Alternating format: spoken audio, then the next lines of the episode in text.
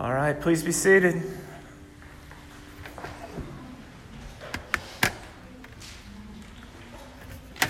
Hey, turn with me to Amos chapter 5.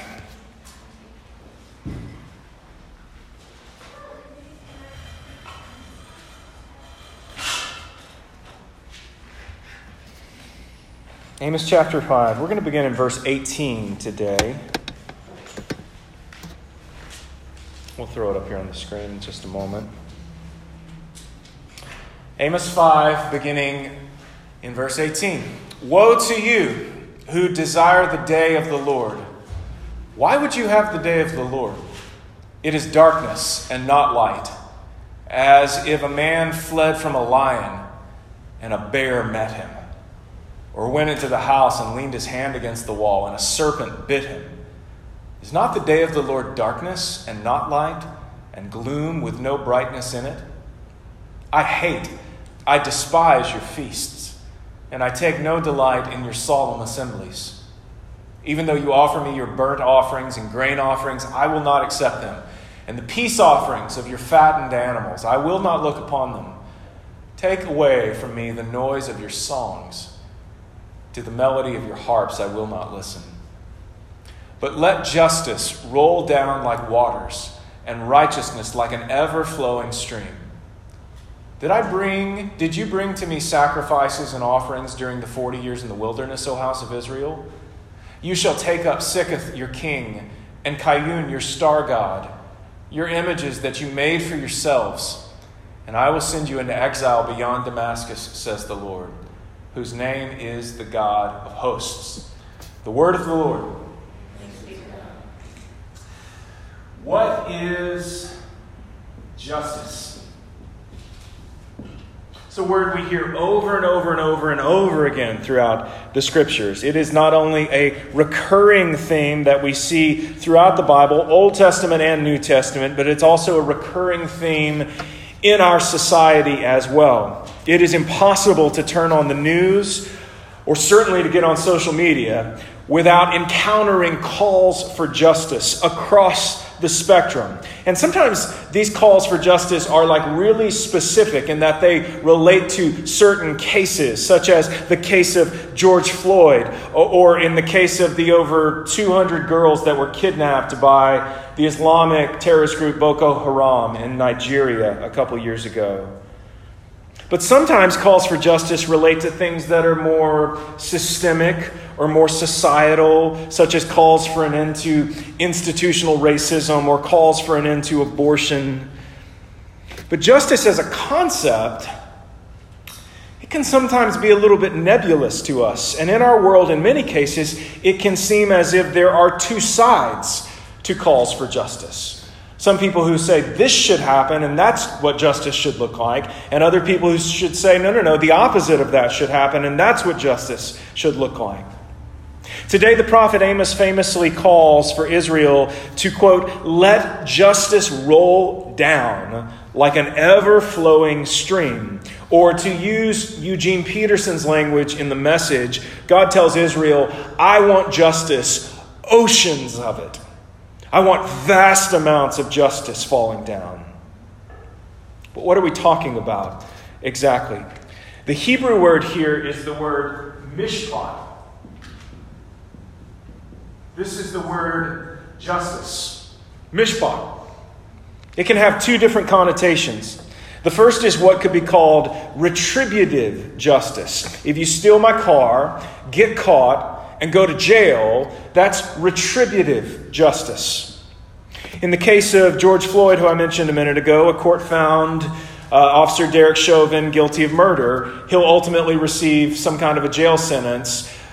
In this context, that is retributive justice. Uh, the justice system has decided that a crime has been committed and will ultimately hand down a sentence in response to the crime that has been committed, a wrong has been perpetuated, and justice will be employed in order to correct the wrong or to respond to the wrong. We certainly find examples of retributive justice throughout the entire Bible. And it's worth pointing out that the justice system both here in America today and in the days of Scripture, and certainly during the days of Amos, was not and is not inerrant. Meaning that sometimes unjust things are done in the name of justice. And in many cases, justice goes unserved. Retributive justice often doesn't happen in response to terrible, unjust, heinous things that happen in our world.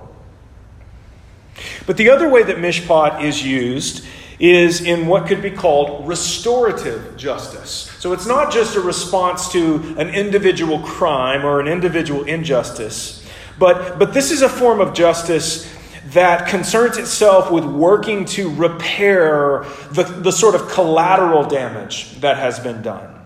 So you could think of it like this retributive justice is more specific. It relates to specific crimes, specific criminals, even specific actions. Restorative justice is more systemic, it is more societal, it is, it's broader in nature. So the point is, God's desire for Israel was that they would be a people who loved mishpat, that they would be a people who loved justice, that they would say um, yes. Um, that, in, in res- that they would like respond to, of course, criminal activity in their midst, but, but even more so, they would say yes to being a to being a people who would respond to injustice by caring for others. An example of this would be that quartet of the vulnerable we talked about a few weeks ago. This group of people who comes up again and again and again, especially in the Old Testament the orphan, the widow, the immigrant, and the poor. A group of people who, both specifically and, and in a sort of representative way, uh, provide us a glimpse of the kinds of people that God is talking about when He talks about justice, the kind of people in our society who are perhaps the most vulnerable. Here in Amos, we've seen these kinds of people. The poor and the needy throughout this book have been the recipients of much injustice at the hands of the wealthy, at the hands of the elite, at the hands of those who have power. They have been crushed and oppressed, to use the language of Amos, by the rich.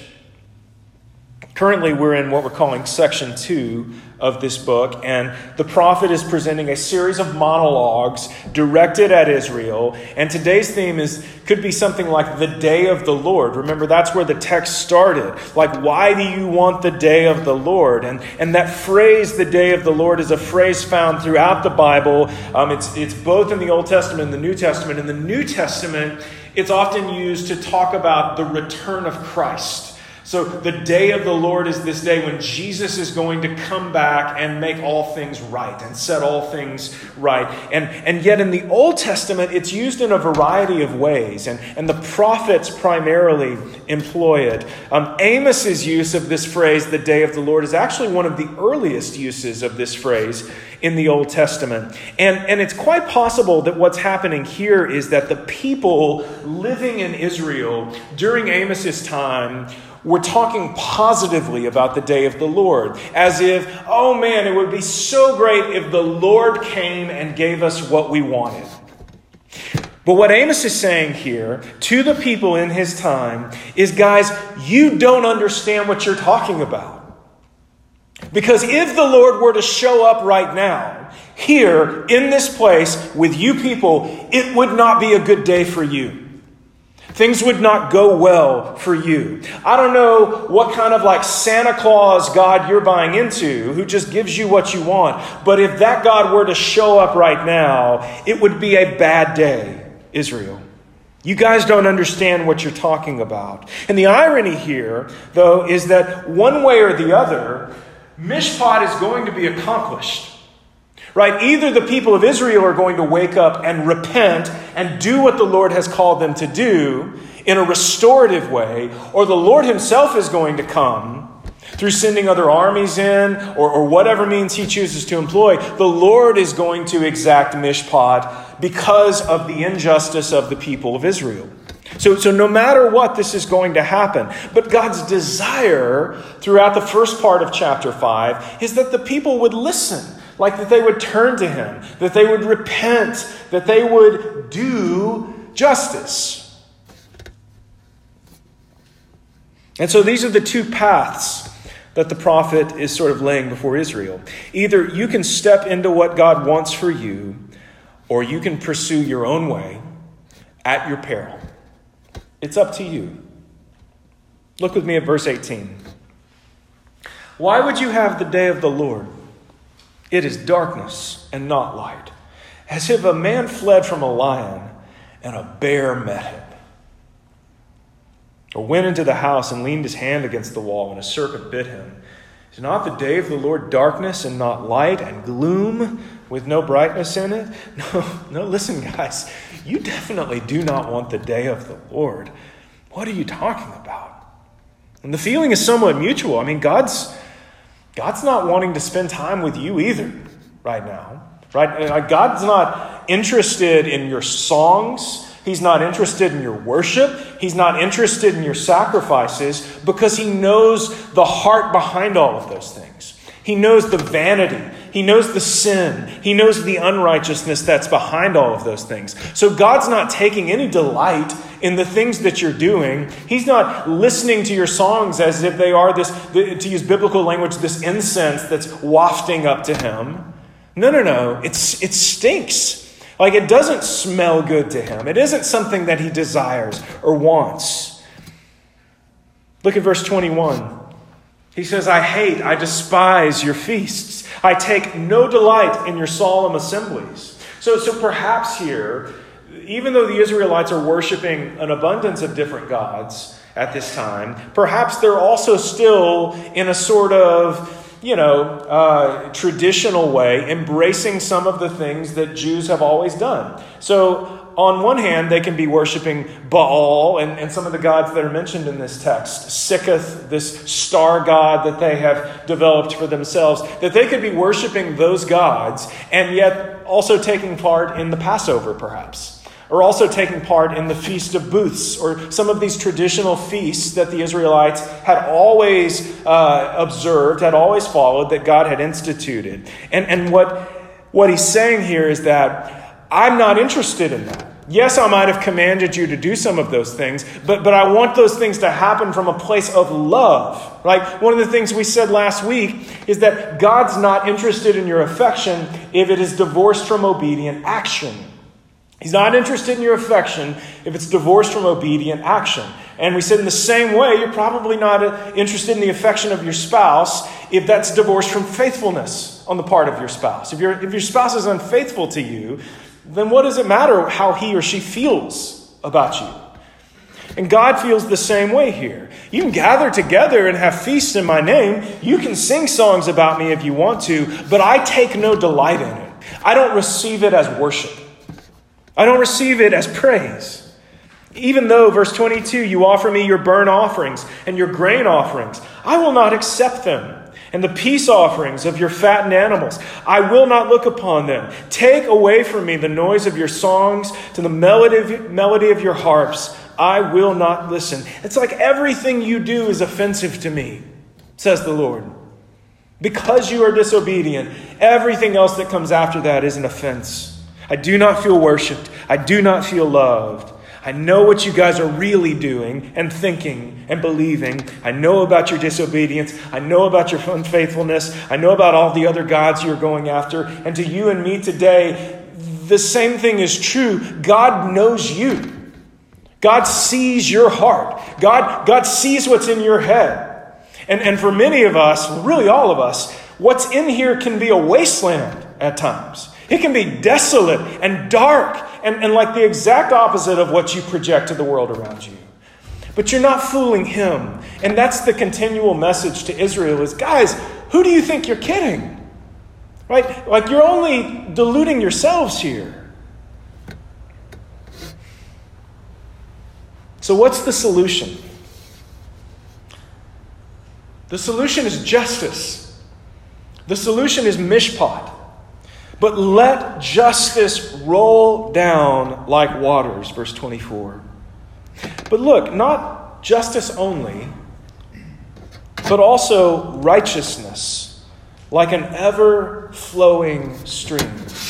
Righteousness as well. This is the word sadekah.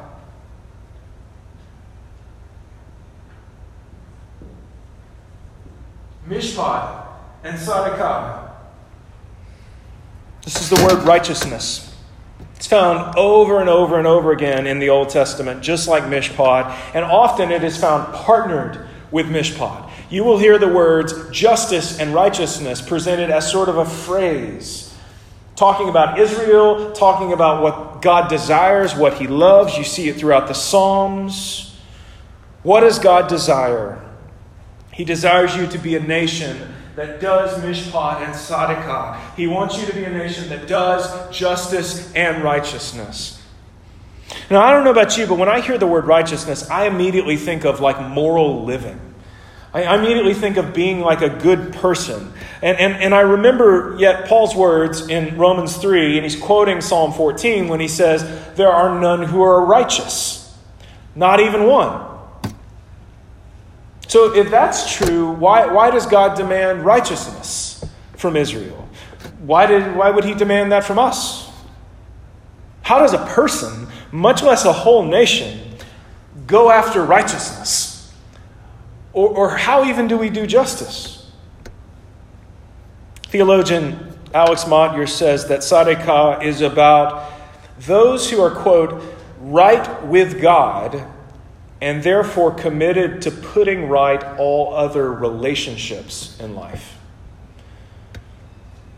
In this sense, righteousness is not about being sinless, it's not about being perfect, but it's about knowing God, knowing the truth of God, believing the truth of God, and being obedient to Him as it concerns other people. So, a few explicit examples of this Proverbs 31, 8 and 9 says this Open your mouth for the mute, for the rights of all of those who are destitute. Open your mouth, judge righteously, sadekah. Defend the rights of the poor and the needy. Here, Proverbs 31, to judge righteously means to judge rightly, correctly, fairly. Another is Jeremiah 22 3. Thus says the Lord, do justice and righteousness, do mishpat and sadekah, and deliver from the hand of the oppressor, deliver you from the hand of the oppressor, him who has been robbed. And do no wrong or violence to the resident alien, meaning immigrant, the fatherless, and the widow, nor shed innocent blood in this place. So, here, to do justice and righteousness means to act on behalf of victims and those who are vulnerable in society. I mean, it's pretty explicit. And, and man, as I read that, what immediately comes to mind to me is the parable of the Good Samaritan. Parable of the Good Samaritan, you know the story. A, man is beaten up and robbed and left on the side of the road for dead, and a Samaritan ultimately comes by and enacts mishpat and sadekah. Because this is in relationship to another human being. This is another person who has been left here, who was obviously vulnerable before, who was susceptible to robbery, but now is left here on the side of the road to die. And two people, the people who should have known better, a priest, a Levite, the religious people, they pass by and they see him, but they don't see him. Right? They know what's going on, and they shut their mind off, they shut their heart off. The ones who should know God's compassion and heart for such people keep on walking. It's the Samaritan who stops by and not only like checks to see is he alive, is he dead, but it is the Samaritan who comes in who puts his own money up on the table so that this person is restored, so that he's healed. Hey, John, can you go click the air up? It's freezing. Can you go just knock it off, please? Thank you, sir. I see everybody. Everybody's like freezing. So Jesus is saying the same thing here, right? Like, like Jesus in that parable is giving us a picture of what it looks like to love our neighbor, to respond from a place of justice and a place of righteousness. To quote Tim Keller, we do justice when we give all human beings their due as creations of God. And it's God who is at the center of this because it is He Himself that He's calling us to emulate. God's at the center of this because He's the one that we are to look to as our example of how to live and how to be, and in particular, as it relates to righteousness, how to treat other people. Psalm 33 5. He, being God, loves righteousness and justice. The earth is full of the steadfast love of the Lord. Jeremiah 9, 23 and 24. Thus says the Lord Let not the wise man boast in his wisdom, let not the mighty man boast in his might, let not the rich man boast in his riches, but let him who boasts boast in this that he understands and knows me, that I am the Lord, who practices steadfast love, justice, and righteousness in the earth. For in these things I delight, declares the Lord. That's Sadekah. You are practicing righteousness when your boast is, I know the Lord and I know what his character is like, and as a result, I'm seeking to treat other people in the same way, with steadfast love, seeking to accomplish justice and righteousness on their behalf.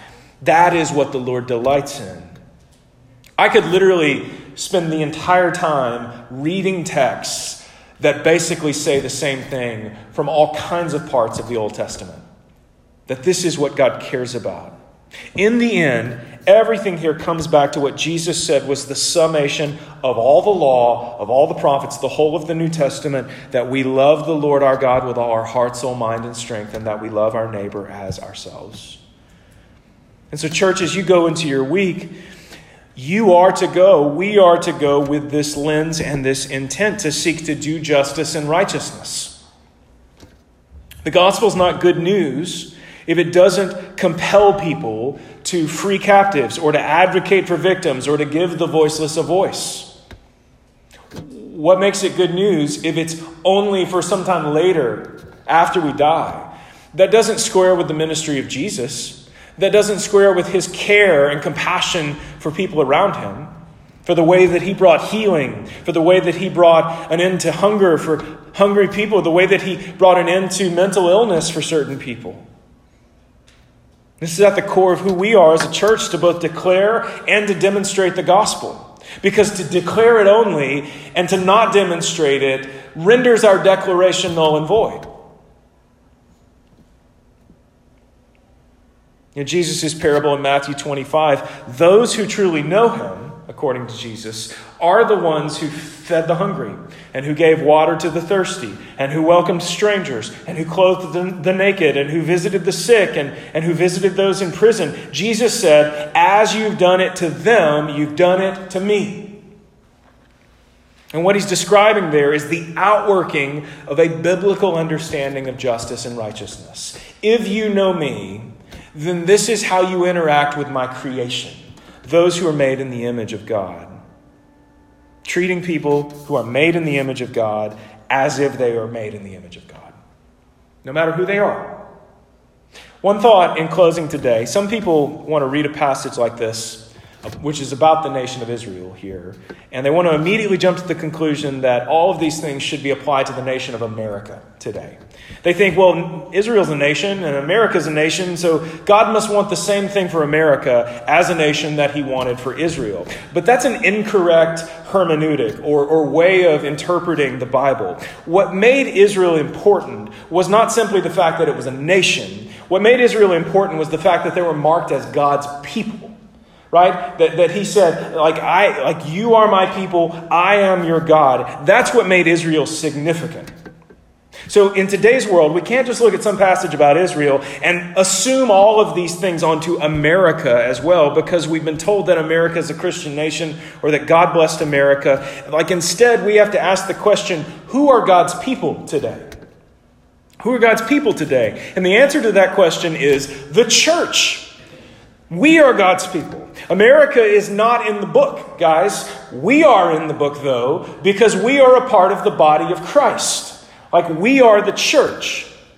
So, so I say that to say that if your assumption is that the work of justice is primarily or only to be the work of governments, then I think you're actually missing some of this. I would say, though, that scripturally it seems to be the case that the work of retributive justice largely does seem to be the work of governments. And, and I think the scriptures would even indicate that that's part of the reason why God has given governments to us is, is to work on our behalf for retributed justice. I think Paul speaks to that. But, but the question of restorative justice and, and the work of restorative justice largely seems to be the work of God's people, us.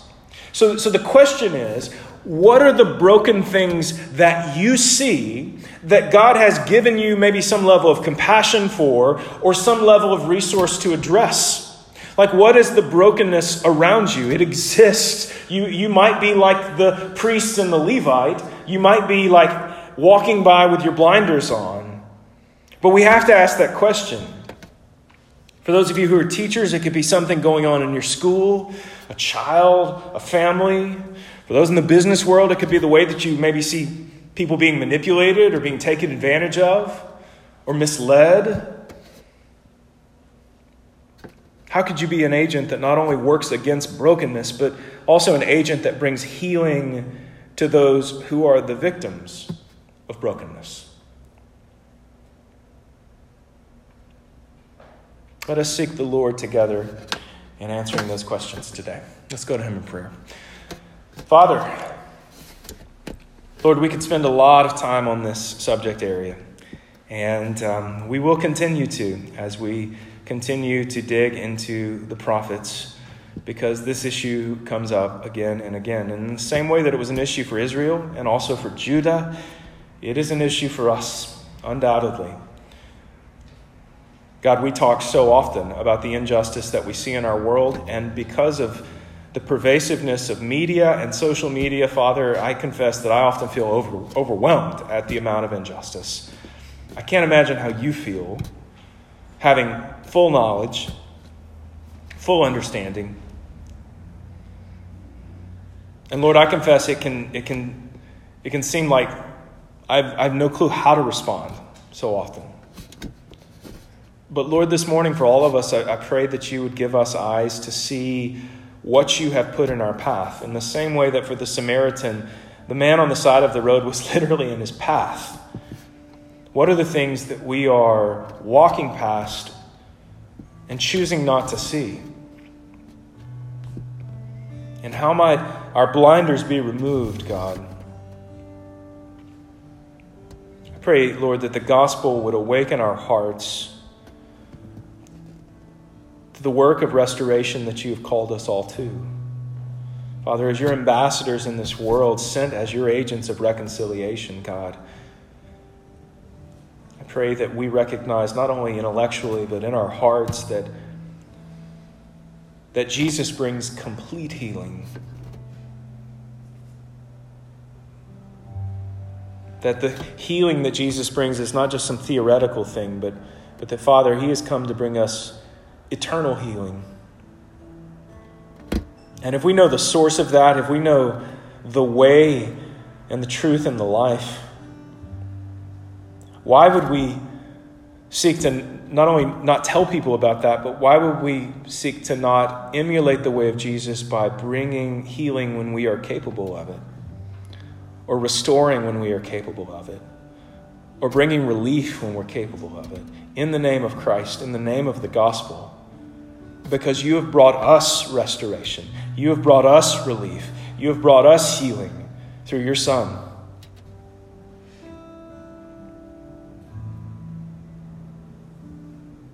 Give us wisdom this morning, Father.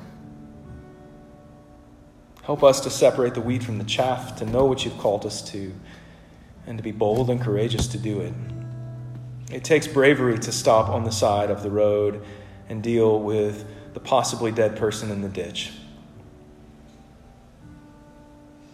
But praise Christ, you did just that for us when we were dead in our sin, with no hope. May we be so moved by your grace and love and mercy.